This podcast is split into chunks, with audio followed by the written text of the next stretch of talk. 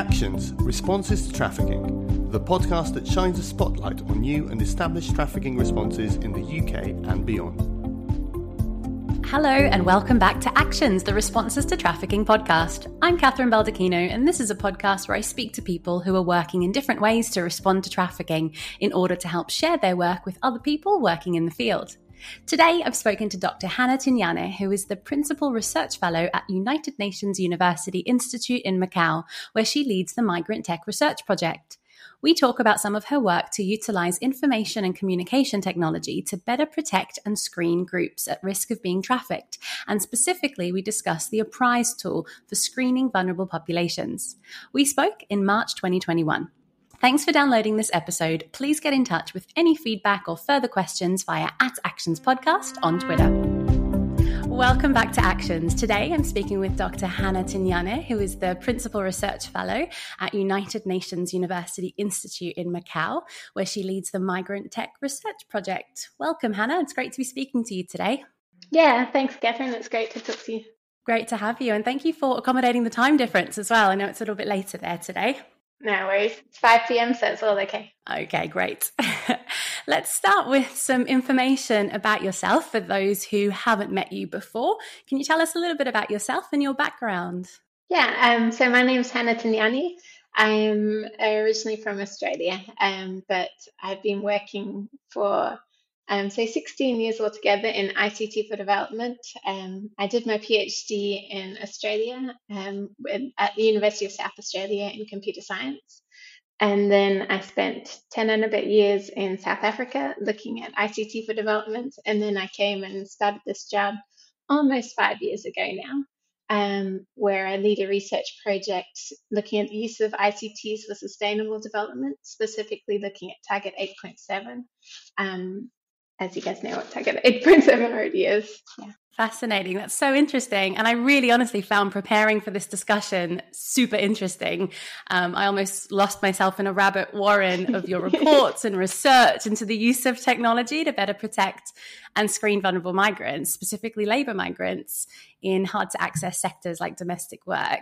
Can you tell us more about the Migrant Tech Project and your work, the work that you do through this? Cool. So the Migrant Tech Research Project focuses on the use of ICTs to empower migrant workers. Our research focuses on key points in the migrant workers' journey, including recruitment, work, and reintegration. But our biggest part, our biggest project, is in work. So if I just very briefly mention the other parts, within the recruitment part, we have a specific focus on the use of ICT to overcome information asymmetries, um, providing migrant workers with access to accurate information about potential job opportunities or recruitment agencies we know that one of the key patterns of exploitation is about debt bondage, where um, workers mm. have to take these exorbitant loans to be able to get to work. So, if we can have a focus on recruitment as well, then that should have an impact when we get to the exploitation at work um, later on. Also, have a focus on work, the Apprise project, which I guess we'll spend most of our time working um, yeah. looking at. Um, but so we started that project when I looked at the most conservative estimates. Um, talk about 24.9 million people in situations of forced labor and human trafficking around the world. And like, say, any year really, you say less than 100,000 people are identified and subsequently helped, which tells me that current methods of identifying victims are flawed because we're missing so many people. And um, mm. it also tells me that what we know about these cases, um, the information comes from a very small proportion of the cases that exist. Yeah. So in the Apprise project, we focus on innovating and inventing digital technology to support frontline workers to assess working conditions and for workers to seek help to change their circumstances if they wish. So then the third project is looking at reintegration. And we see that without adequate opportunities and job skills, survivors of exploitation and abuse are vulnerable to re trafficking. So, to address this, many service providers offer vocational training in, um, in low skill kind of um, uh, opportunities like making soap or baking or um, decorating things with shells. Um, that's the, the, people who we talked to in Philippines. They were the kinds of skill training that they offered. Um, but our research works with a group in Cebu in Philippines which investigate the impact of digital skills training. Um, we did a study with them looking at participatory video approaches, um, looking at the well-being of survivors, as well as how training programs offered by um, that group and the security of high-skilled employment affect recovery and reintegration of survivors of exploitation. So there are three main topics. Yeah, and so interesting. And once I guess you begin to scratch the surface, there's so much potential for ICT in, in all of these areas. Definitely. Um, how do you deal with digital accessibility or potential digital poverty when it comes to people that might not be able to access the necessary technology? Or, or do you find that that's not a problem? No, definitely is a problem, and it shapes the kind of interventions that we undertake. So, in my background is in human computer interaction. So, we study the way humans interact with computers and we innovate different ways of supporting them. Um, and so we take a broad perspective of what technology is. So maybe mm. technology means a mobile app if people have it, a mobile phone, um, yeah. and access to the internet. And maybe it means a radio show, and maybe it means a I don't know, a poster on a wall. So we we tailor the types of interventions we do based on the skills of um, the target audience. So obviously, if you have a poster on a wall, you better make sure people can um, understand and read the language that you're writing in. So there are all of these factors that come into play um, in ICT for development intervention. Okay, so it's not just about access to devices or technology. Yeah. Actually, it's it's a really holistic look at how people get information and how people access information. Absolutely. So the work I did in my previous um, job at Rhodes University in South Africa, we looked at increasing citizen participation in local government. And we actually found that the best way to get um, families to report service delivery outages was to do um, some different kinds of radio shows in different languages on different channels, um, and then do dramas at schools and in festivals. Um, and that was our way of, of providing education about a mobile app. So there are lots of different ways that we can look at. So interesting. Um, and you also mentioned the sort of recruitment phase of, of your work, yeah. the, one of the pillars. Um, can you talk more about the use then of ICT in pre and post screening for foreign domestic workers? Because again, that's something I read on on one of the sites that I just found really, really interesting before people then departed and travelled.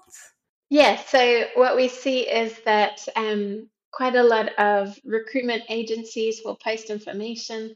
The big question is is the information accurate? Um, mm. and do people know what they're getting into? Um, you see quite a lot of, of problems um, say on facebook groups where people um, send information about different job opportunities but again is the information accurate? And how can people check the accuracy of these things? So we've just completed um, i think yesterday or the day before, I can't remember which day it was, but in the last few days, we submitted our final um, report to ILO and the uh, Labour Organization and the International Trade Union Confederation, looking at the use of digital technology in the recruitment phase um, for, for migrant workers and specific recruitment corridors, say from the Philippines, Sri Lanka, and um, Nepal, going to Hong Kong and Malaysia. So we we're looking at the use of digital technology, um, to inform the migration journey and specifically choosing recruitment agencies as well as um, problems that people face. So while I can't necessarily talk about the, res- the results of the study, as I, I need to leave it for them to do first, um, it's, it was a, a really interesting look at the effect of culture and how that impacts what kind of exploitation people are actually used to and expect. Um, and in some cases where people would um, just assume that people are going to rip them off. So if that happens within your own mm. family, why wouldn't it happen with a recruitment agency as well? That's interesting. And I guess that's something that's been a little bit under researched about people's thresholds for acceptability and what they expect to happen to them in these situations. Yeah. And not saying that it should happen at all, but no it's always that you know the cultural lens that I would never accept this kind of behavior, so nobody else should. And um, what does that look like if you don't have other job opportunities to choose from? And that will impact people's um, ac- access to support or willingness to access support or to leave the situations of exploitation uh, as yeah. well. So it all sort of rolls into each other. Yeah, definitely. So let's move specifically to talk to, about the Apprise apps that you've developed. Can you, mm-hmm. you started already to explain some of the problems that you were seeking to address. Can you elaborate more on, on what, what the problems were and which led to the development? Cool. So as I mentioned earlier, um, when you look at number of victims that are identified each year, it's really evident that there's a problem with victim identification. Yeah. So um, I'm my expertise is in um, ICT for development and mobile applications, mobile human computer interaction, definitely not in victim identification. so I began this field research component um, in April 2017, where I organized interviews with 30 different stakeholders, including um, Department of Special Investigations, which is kind of like the FBI in Thailand, um, the IOM, uh, NGOs, as well as shelters um, who provide support for exploited workers to understand the problems they face with victim identification. Um, and definitely trying to emphasize from the workers' perspective what problems did they um, face in the victim identification process. Mm. So, across each of the different interviews, people spoke of issues um, specifically in the initial screening phase. So they talk about three phases of victim identification. So initial screening in the field, um, where everybody's trying to assess basically what's going on and is there a case. Then you have the case management kind of part where a case is opened and it's about collecting more evidence um, that can be then taken to trial. And then we go to government assistance and frameworks and things like that. So, mm. kind of step two and three really were outside of the scope of what I was looking for. So I chose to focus on the initial screening phase. Um, and in this, the different groups that I talked to all talked about um, problems with communication, training, trust, and privacy. So with communication, everyone speaks different languages. that one's the easy one to understand. Mm. Um, and sometimes people have um, a translator with them, but often it might be in a, a language that the, the worker doesn't speak fluently. Um, a lack of training in the field to understand what the current practices of exploitation are, because we know these things change. Um, and it takes a lot of, of care to make sure that everybody is now trained with the current practices. We also know yeah. these things are sector specific. Like I exploit someone differently on a boat than I would in a factory because it's a different environment. Mm. Um, people talked about a lack of trust in the intentions of everyone else, specifically the explosive workers. They said they don't know who to trust. Um, so that was a big thing. And then a lack of privacy in initial screening, because it often happens in the field and in front of your of their employer. Um, with privacy, people also said, well, what often happens is we will then maybe get um, a translator to come along. And maybe if there's no translator, they might ask the boss to come along and translate. And right. then there's no privacy yeah. in any kind of screening.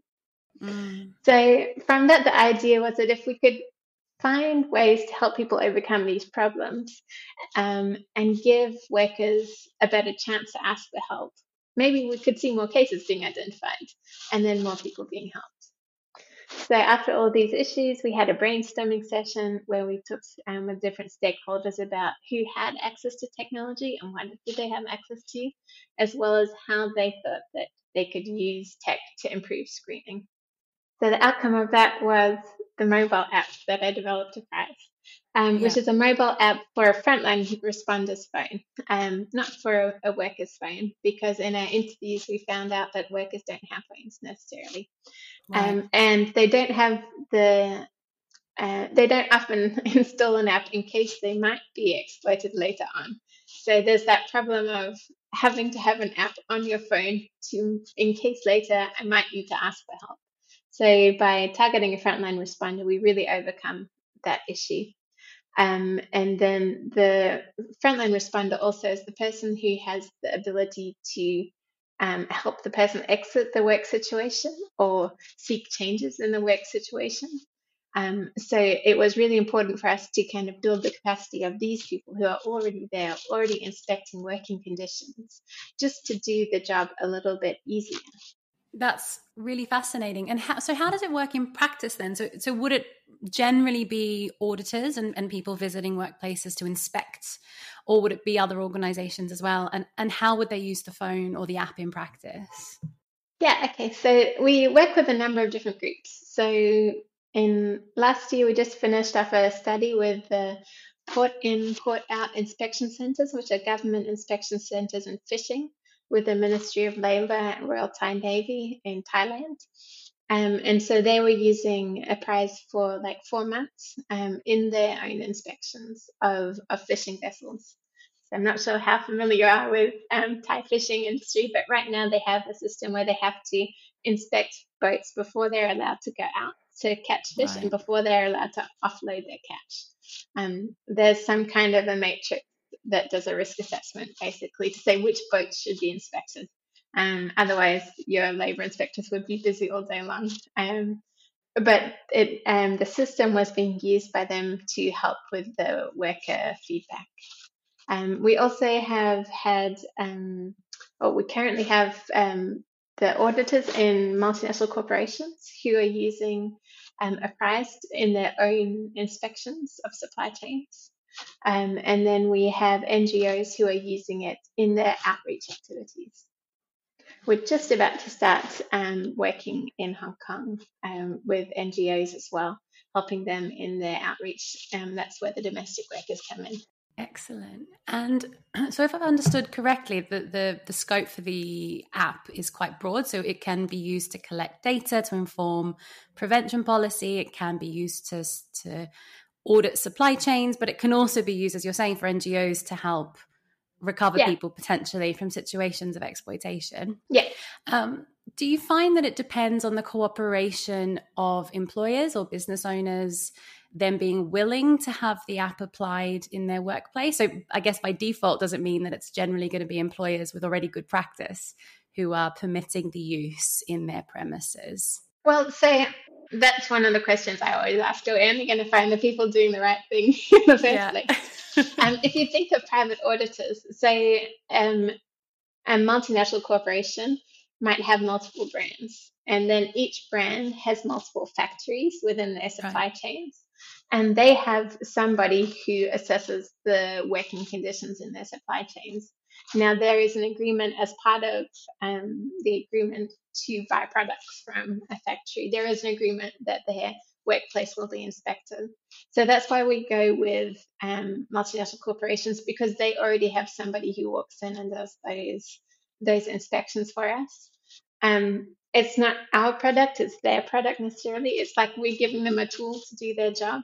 Right. Um, so we see that it is being used in a large variety of different um, factories and like um, for the different verticals within the multinational corporations. Mm. Um, I would guess that if they are, we are being approached by corporations to use the tool. So I would guess that maybe if they are approaching us, maybe they think they're doing a, good job. Um, but also, any it would be hard for a multinational corporation to know every single factory in their supply chain. Mm. So they might think they're doing a good job, but then realize that there are some weaknesses um, in their supply chain, and this would help them to identify them um, and address them. Yeah, that makes a lot of sense. And have you seen any negative impacts on employees who answer the questions honestly? Um, if there's been any negative impact on the employers? So I haven't necessarily seen any myself. Um, again, so I don't go. Well, COVID nineteen can't go anywhere. Um, but I don't go out into the fields and go to the factories myself people tell us what they want to share, there's always that part to the whole story that uh, I guess companies would paint themselves in the best picture possible. Um, we always hear the good stories. I'm not saying that there are only good stories, but it's one of those things I'm always aware of. Um, yeah, we're asking them for feedback on, on mm. what way. Yeah. Yeah, but it is, I mean, it's such a powerful opportunity because you're right, when audit, do occur, there's always the risk of being overheard or, or people being, mm-hmm. you know, people being quite scared to share the true information about what's happening. But this guarantees a level of anonymity and the ability to be more candid yeah. and express the real situation that people are in. Yeah, and that's actually what we heard from within the um, auditors with the auditors that we work with, they talked about getting feedback to questions that no one would ever respond to. So mm. things about physical or sexual violence, forced pregnancy tests, things like that. They said never will anyone disclose that. But with um, Apprise audit, they're actually getting responses to these questions. And in some cases, the responses say, yes, I'm being t- um, forced to have pregnancy tests, which they then use to um, inform their on-site investigations and and follow up and make even even if it's just minor, but um, small policy changes within the different factories. So yeah, again, evidence of just how powerful it can be.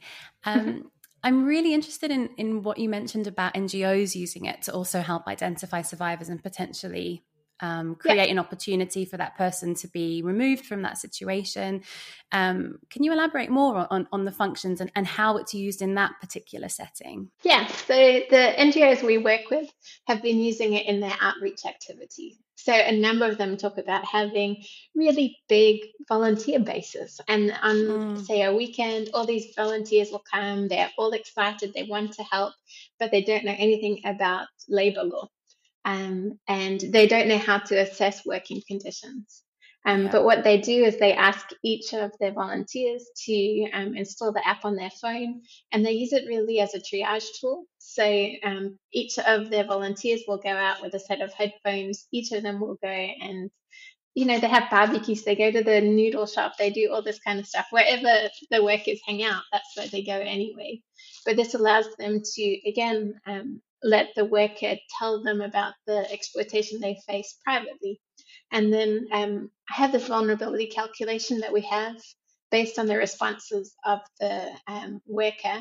It um, aligns each question with the ILO indicators of forced labor, and then it looks um, for uh, indications of vulnerability. And so, if it says there are high indications of vulnerability based on the responses, um, then the volunteer base know to refer the case to the case management team. And then they're able to, again, reach more people um, uh, in a short amount of time. Another interesting one, I always find it interesting, is um, mm. we have some NGOs who um, support sex workers in Thailand. Um, and so they were saying that they use the tool to as like an undercover way of talking to um, the workers in, in the brothels and the massage parlors and the bars and all that stuff. So it looks like they're just having a conversation or playing on a phone, taking photos, all this stuff. But really, the um, the sex worker has headphones in and they're asking questions in her own language, and she's able to um, indicate if she wants help. Um, and there's also ways of asking if people want you to follow up later and things like that. Yeah. Excellent. Because that's actually what I was going to ask. So it's not only about screening that they're hitting certain indicators, but actually it asks them questions of do they want actually help? Do they want support to be sort of yeah. removed from that situation? Yeah, so all along our big thing is we want to support workers to ask for help if they want it. It mm. can't be that I decide I wouldn't want to work on a smelly boat, therefore nobody should be able to work on a smelly boat. Yeah. It has to be are they happy with the situation they're in? Maybe actually there are no signs of um, exploitation, but they want to leave and they, they, for some reason, believe they need help to do this. Well, then they can indicate as well um, using the app. But maybe they are facing serious exploitation and they want to stay. They don't want help to leave. Um, as long as the person's not a minor, well, then they can stay, you know, otherwise, child labor. yeah, that makes a lot of sense. Definitely. Because, and I guess I can see your point I think you mentioned earlier about the need to complement the app with also proper training for the people yeah. using the app because i guess if somebody has asked to be removed from that situation or asked for help um, or there's you know certain indicators that are quite alarming i guess there is a real risk of doing harm in that moment if it's not yeah. handled properly and sensitively by the person responding yeah um, so yeah, different frontline responders will have their own mandates. So an NGO can do certain things, and a police officer could do other things. Um, a police officer can remove a person from a situation. Um, that was one of my big fears, if I'm honest, when we started. That what if a worker says they want to stay and you decide they have to leave? And um, the police officers we talked to were like, as long as they're not children, um, they have the right to choose some things. If they're breaking the law, um, well, then we, we may do other things. And now that yeah. also may bring up questions about the different sectors of work that we work with and the different frontline responders that we support. So, in some cases where work may be um, criminalized, but the work is a, a, blind eye is turned to it, we don't mm. necessarily work with um, police officers. Uh, we may support the community to monitor its own um, participants instead. Yeah, that's really refreshing to hear because I guess yeah, that is always a concern that sort of rings true. Is is yeah, what if people are then removed from situations they really didn't want to be removed from, or if they actually, um, and especially when there's no support structures then set up for after they've left exploitation. Um, yeah, yeah, yeah. One of the things I read connected to this in one of your reports was that there's flawed logic in expecting workers to use technology to report on exploitation without providing necessary scaffolding or support structures. Does this connect to what we've just said, or, or does that mean something else? It kind of connects to it. Um, it also, I think I was trying to indirectly say that if I keep on reporting exploitation and then you don't do anything about it, well, I'm not yeah. going to trust it. You know, like why would I can keep um, reporting on exploitation? You know, I'll I'll realize my voice is being heard but ignored, and you don't really care. Um, but then also, if I'm removed from a situation yet still have these massive debts, how is it in my best interest to not be working any longer? And that may mm. even force me to take even more precarious work because now I can't work in in my preferred workplace and I have to now find find a different way of of paying back the loan. Yeah, that does make so much sense. Um, are you seeing a change in behaviors or prevalence through the use of this technology? Mm, so that's a very complicated question. I can imagine. At, yeah. at long term impacts, and I would love to say that we have seen changes. But we haven't had the time to um, see changes in prevalence. Um, that's a long term thing. It's also very complicated because there are so many factors that come into play. If you think yeah. of even just COVID 19, what impact has that on the patterns yeah. that had been established over, say, a year or so? Mm. What we have noticed is um, how patterns of exploitation change over time say um, in response to loopholes that people discover or maybe changing pa- inspection practices we noticed this in like 2018, I think, um, when um, I was doing field research trips every month or two months, and we we noticed that a pattern of exploitation that started in one place, we saw it again um, in the next port a little bit later, and then now everybody's doing the same thing. And so, based on this like underground finding, um, I started a, a, more academic study looking at using epidemiological approaches to understand human trafficking. So the general idea is that if we consider human trafficking as a public health concern, um, something that people like Cathy Zimmerman have been talking about for a long time, it makes sense to investigate um, human trafficking um, using public health approaches. So, in particular, I talk about a sentinel surveillance approach, and this is something that's normally used for study of infectious diseases, but it's also been adapted to um, report non-communicable health problems such as child maltreatment and domestic violence. So, using sentinel surveillance, you have sentinel sites where there's a greater than average likelihood of coming across a worker in an exploitative situation. This could be like a port, could be the local noodle shop where all of the Burmese workers um, go after work, could be any of these kind of sites. If you equip them with screening tools, maybe like Apprise, and help them with proactive and consistent and anonymous data collection, you can use this information um, to identify trends and mo- monitor for labor exploitation within these trafficking hotspots. So, my big grand scheme idea is that you can identify patterns and these patterns could um, show changes in practices of exploitation. And the number one goal would be prevention. um, mm. But, but also, we could use that same data to enhance um, protection. So, maybe with better screening, it could kind of be this loop where we yeah. realize there are new practices. So, we change the screening practices as well to get more information about the current practice of exploitation. And way later down um, the track could really support prosecution as well because we now have a better understanding of the exploitative practices. Yeah, I can see how it's all connected and all, all benefits sort of in that yeah. loop.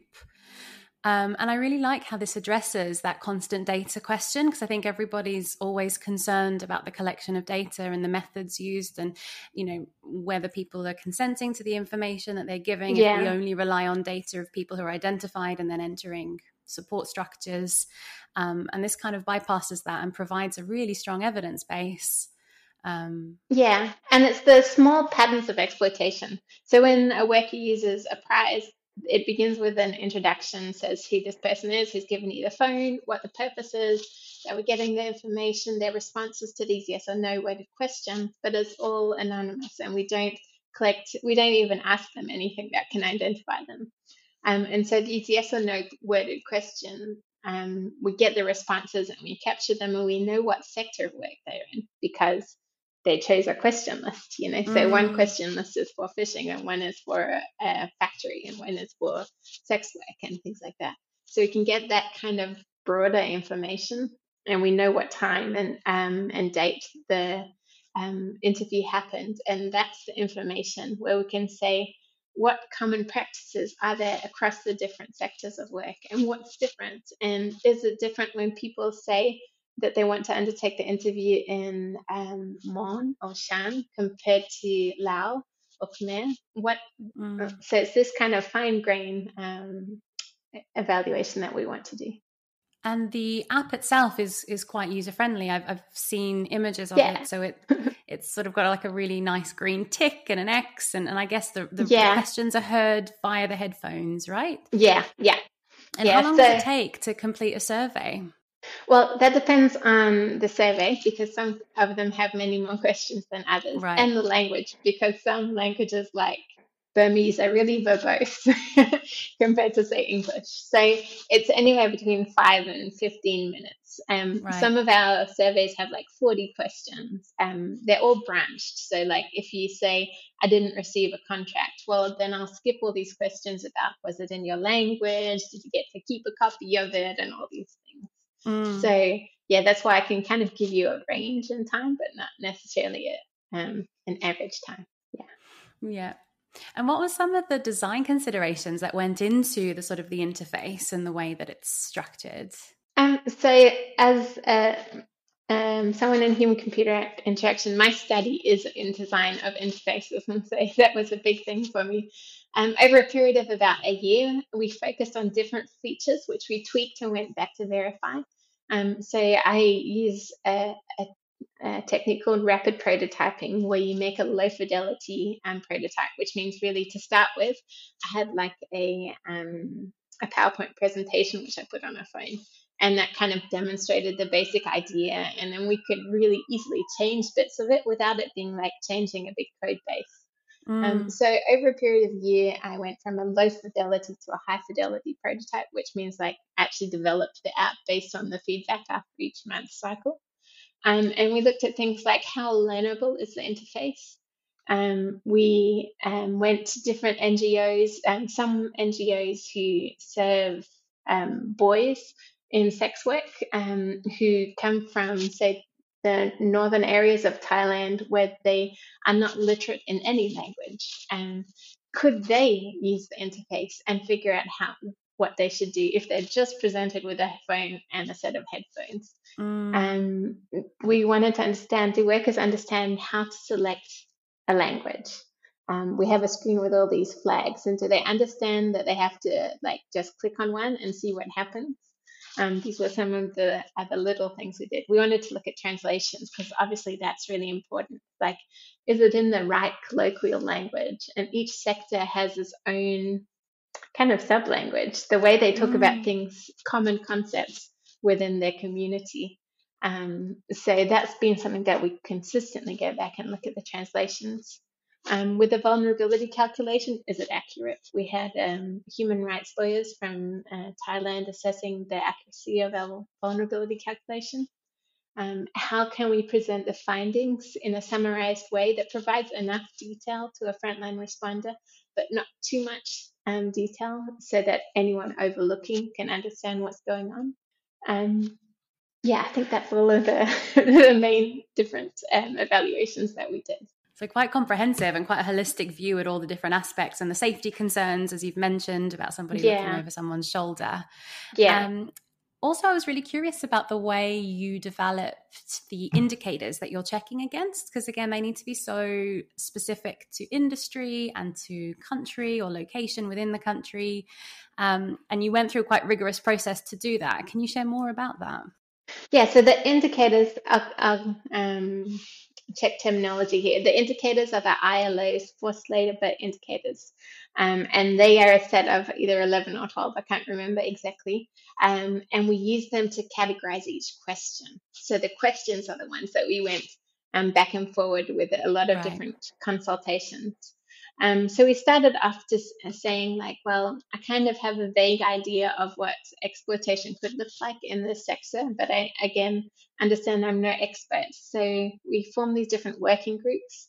Um, uh, in the very beginning, with um, the Department of Special Investigations, they gave us like basic a starting of what they thought exploitation looked like in the different sectors we were working um, in. And then we took them first of all to NGOs to get their feedback to really understand what are the current practices because we know that well aligning to law and things like that are great because it's comprehensive but the law mm. is very slow moving and we might want to look at something about withholding wages but there's a current practice that the ngo and um, like outreach officers will be very familiar with so we got their information and their buy-in um, to inform the question lists, which we then went back and forward between um, different stakeholders. And then in the end, we had um, a big consultation with NGOs, um, international government, international organizations, as well as government organizations, um, to look at like an overall understanding of what's going on. Yeah, but it took a long time. Yeah, but it sounds like it was well worth it. And yeah, thanks also for clarifying that, that it's the questions that were consulted yeah. and yeah. the indicators still apply universally. Yeah. Um, what key considerations or learning would you share with other people who are potentially considering doing this kind of thing or, or providing information in this way or developing tools like this? I think, first of all, um, recognizing the expertise of people in the field, especially workers who are faced by this exploitation, they have an understanding that no one else will be able to ever match. Um, and so giving them a voice and emphasizing their voice and making sure they're included in ways that um, that they feel comfortable with. I mentioned all these consultations and things. We didn't actually involve them in many of them. We had specific events specifically from for them because they said, I wouldn't want to, I wouldn't feel comfortable to share. And actually the NGOs as well said they wouldn't, they wouldn't go to these big events with the government, mm. but that's not their thing. Um, so making space for them to feel comfortable and provide input and valuing their input. At the same time, maybe there's always such optimism about the impact of technology um, to, to solve or support um, people to solve different um, like wicked problems, we call them. Um, and there is definitely a role for digital technology, but it's definitely not the solution to victim identification because people will use and abuse technology to achieve their aims. So, in the mm. same way as um, an employer might lie, or a worker might lie, um, or a frontline responder might select a bias sample of workers or maybe share the results of a series of interviews with, with the employer. And the intent, if they're intending to exploit workers, they're going to use any technology to do the same thing. So we can't expect a computer to change people's underlying motivations. We need to have some kind of checks and balances where we say, where we follow up um, mm. and look at transparency and look at accountability for in, in victim identification, look for accountability in um, how cases are followed up. Yeah, I think that's my my pearls of wisdom. Absolutely, and really insightful. And yeah, I can totally see the point and how that loops back to sort of having proper standards, um, standard operating procedures and training, yeah. and, and you know, and not looking at technology necessarily as the silver bullet, but actually it needs to be complemented by a range of other things that um, that needs to be in place as well. Yeah, yeah. Excellent. Thank you.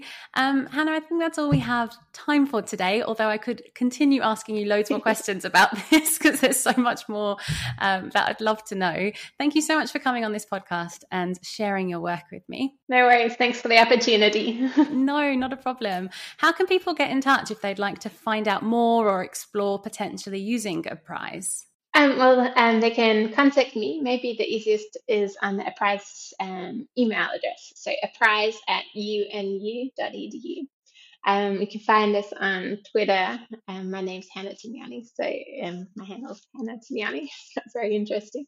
Um, or Apprise Solutions as another Twitter and we can give you the details. You can put it in the notes. Absolutely. I'll include everything in the show notes. Excellent. Thank you so much again, Hannah. Really appreciate your time. No worries. Thank you very much. Thank you. Thank you also to the listeners or the viewers. Until the next time, goodbye. Thanks again, Hannah. Thanks also to you for listening. All of the links to information about the work featured in this episode are in the show notes. Find us on Twitter at Actions Podcast.